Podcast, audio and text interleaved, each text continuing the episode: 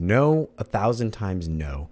There is not an overlap. There is not a direct correlation between five voices and mental health. There certainly is a freaking Venn diagram, okay?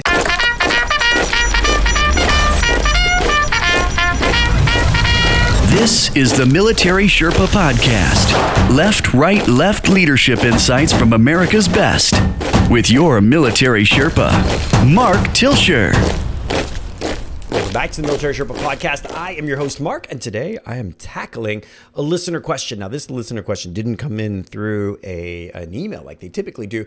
This is one that I get asked all the time when I'm out doing stuff in public. And the question is Is there an overlap between five voices, nurture, creative, guardian, connector, and pioneer, between five voices and mental health. So is there a overlap between the five voices and mental health? And here's what I would say. We need to put this to bed immediately. I don't want to pussyfoot around the issue. I want to be like direct. No. No, a thousand times no.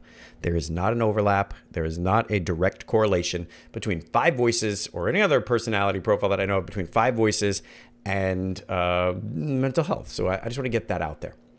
But what I will say is there certainly is a freaking Venn diagram. Okay, so let's just say that. And here's what I mean by that where you may not say there's a direct analytical correlation that, hey, more people with creative tend to be ADHD or more people with ADHD tend to be creative. We wouldn't say that we would say that there's a little bit of overlap. So one might be heightened levels of energy. Our creatives may be a little bit more excitable at times, especially when they're passionate about something. They may have more of a tendency. ADHD people tend to think outside the box. Creatives tend to think about outside the box. Preference for divergent thinking. Our creatives tend to be a little bit more out there with their ideas, and our ADHD people are as well because they're non neurotypical, and so they see the world just a little bit differently. So there are things that overlap between the two, and we could probably go on and on and on. But while that Venn diagram does exist, there's a lot of differences. Now, here's one that is a big difference ADHD is clinical, and being a creative is not. Where ADHD can be observed under a brain scan, being a nurture, creative guardian, connector, pioneer is not something that can be observed under a brain scan. ADHD is the most studied mental health condition in the history of the planet where Nurture, Creative Guardian, Connector, and Pioneer have no clinical uh, basis, as far as I know, where we can see them under a brain scan with a blood draw or based off of uh, psychiatric behaviors. And so ADHD is something clinical. If you show uh, doctors two different groups of brains, they would be able to tell you which group is the ADHD brain and which isn't visually, not something that we can do with a personality profile. Next is that ADHD is a condition of impaired executive function. What does that even mean? It means that people with ADHD, of which I am, have a very difficult time saying, here's where I am, here's where I want to go, here's all the small steps that need to happen to get there. Let me execute them methodically until we get to the end. Creatives struggle with that, but it's not the same as a person with ADHD. ADHD is a dopamine imbalance, and dopamine is that thing that keeps humans moving forward. It's the reward center of the brain. Hey, there's a gazelle over there, start moving towards it. Well, you need some kind of a reward to keep moving. Your brain is rewarding you for that. Hey, you're picking berries, right? You need dopamine to get you to know that what you're doing is a good thing and that you should keep doing that thing. ADHD is a dopamine imbalance. And this is not a mental health episode where I'm trying to explain to you all the different DSMs, but it's important to understand that where people that are creatives might say, I'm ADHD, or guardians might say, you know, I'm, I'm uh, uh, OCD. It just isn't the case. There's not an overlap, there's not a correlation, but there is kind of a Venn diagram. Creatives that's a personality style, it's an approach to problem solving. Any voice can be ADHD. All that voices do is that they provide us awareness. Voices provide us awareness when it comes to things like communication and relationships, but they're not a diagnostic tool. We wouldn't put it into the hands of my mental health provider and say, hey, I'm a creative, so you should probably test me for ADHD. It's not diagnostic. Another good example, so we're going to go down the line and draw a couple of these Venn diagrams. Another good one is pioneer and narcissism. There are superficial similarities between a pioneer and a narcissist. Maybe assertiveness might be one. Both pioneers and narcissists want to get their way. Confidence might be another. Narcissists have an unhealthy level of confidence in themselves. Pioneers may also have an unhealthy level of confidence in themselves, but being a pioneer is not a diagnostic tool for diagnosing narcissism disorder because their motivations differ significantly. Pioneers are driven, they're, they're driven by their desire for progress and their desire for positive change. They just want to change the world. It's not much to ask, is it? We're narcissists, they have this pattern of grandiosity. They view themselves as being big, as being amazing, quite literally the center of the universe. Where pioneers are not, being the center of the universe is not necessarily a pioneer trait, but it rhymes with one. It sounds like one. Being me focused and being the center of the universe are not the same thing. Most pioneers recognize that they're not the actual center of the universe, but they're focused on their problems and what they can solve. Narcissists have a lack of empathy. For most narcissists, without lived experience, they can't relate to what you're going through, and so that's something that not that pioneers don't necessarily uh, gravitate to. And narcissists need admiration. So you can very much see how pioneers and how narcissists could overlap with each other. But any voice can be a narcissist.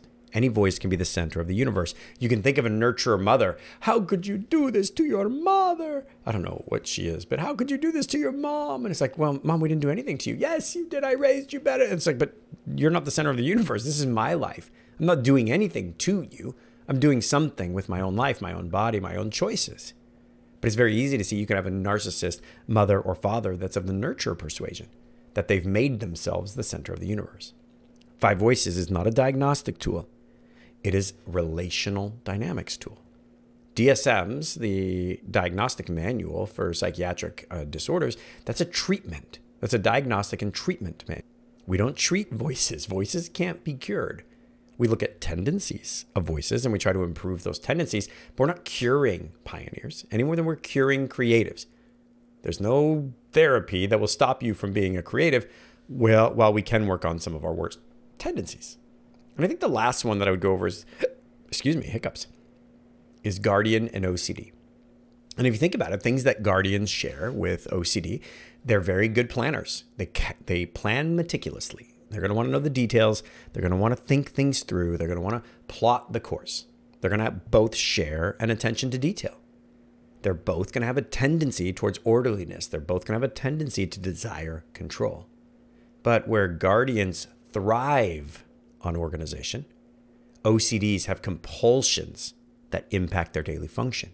They have to wash their hands multiple times, turn the lock three, four, five, six, seven, eight, nine, ten, touch their nose, turn around, and do these things that start to become obsessive patterns. They don't wash their hands until they're clean, they wash their hands until they burn their skin. They have to eat the same meal in the same way. They can't let things touch. They can't, and all of these things start to compound and get worse over time. So you might say, well, Guardians, that sounds like some of the Guardians I know. And it may sound like them. They may rhyme. They may have some overlap. But being a Guardian is not a diagnostic tool or a diagnostic indicator for five voices.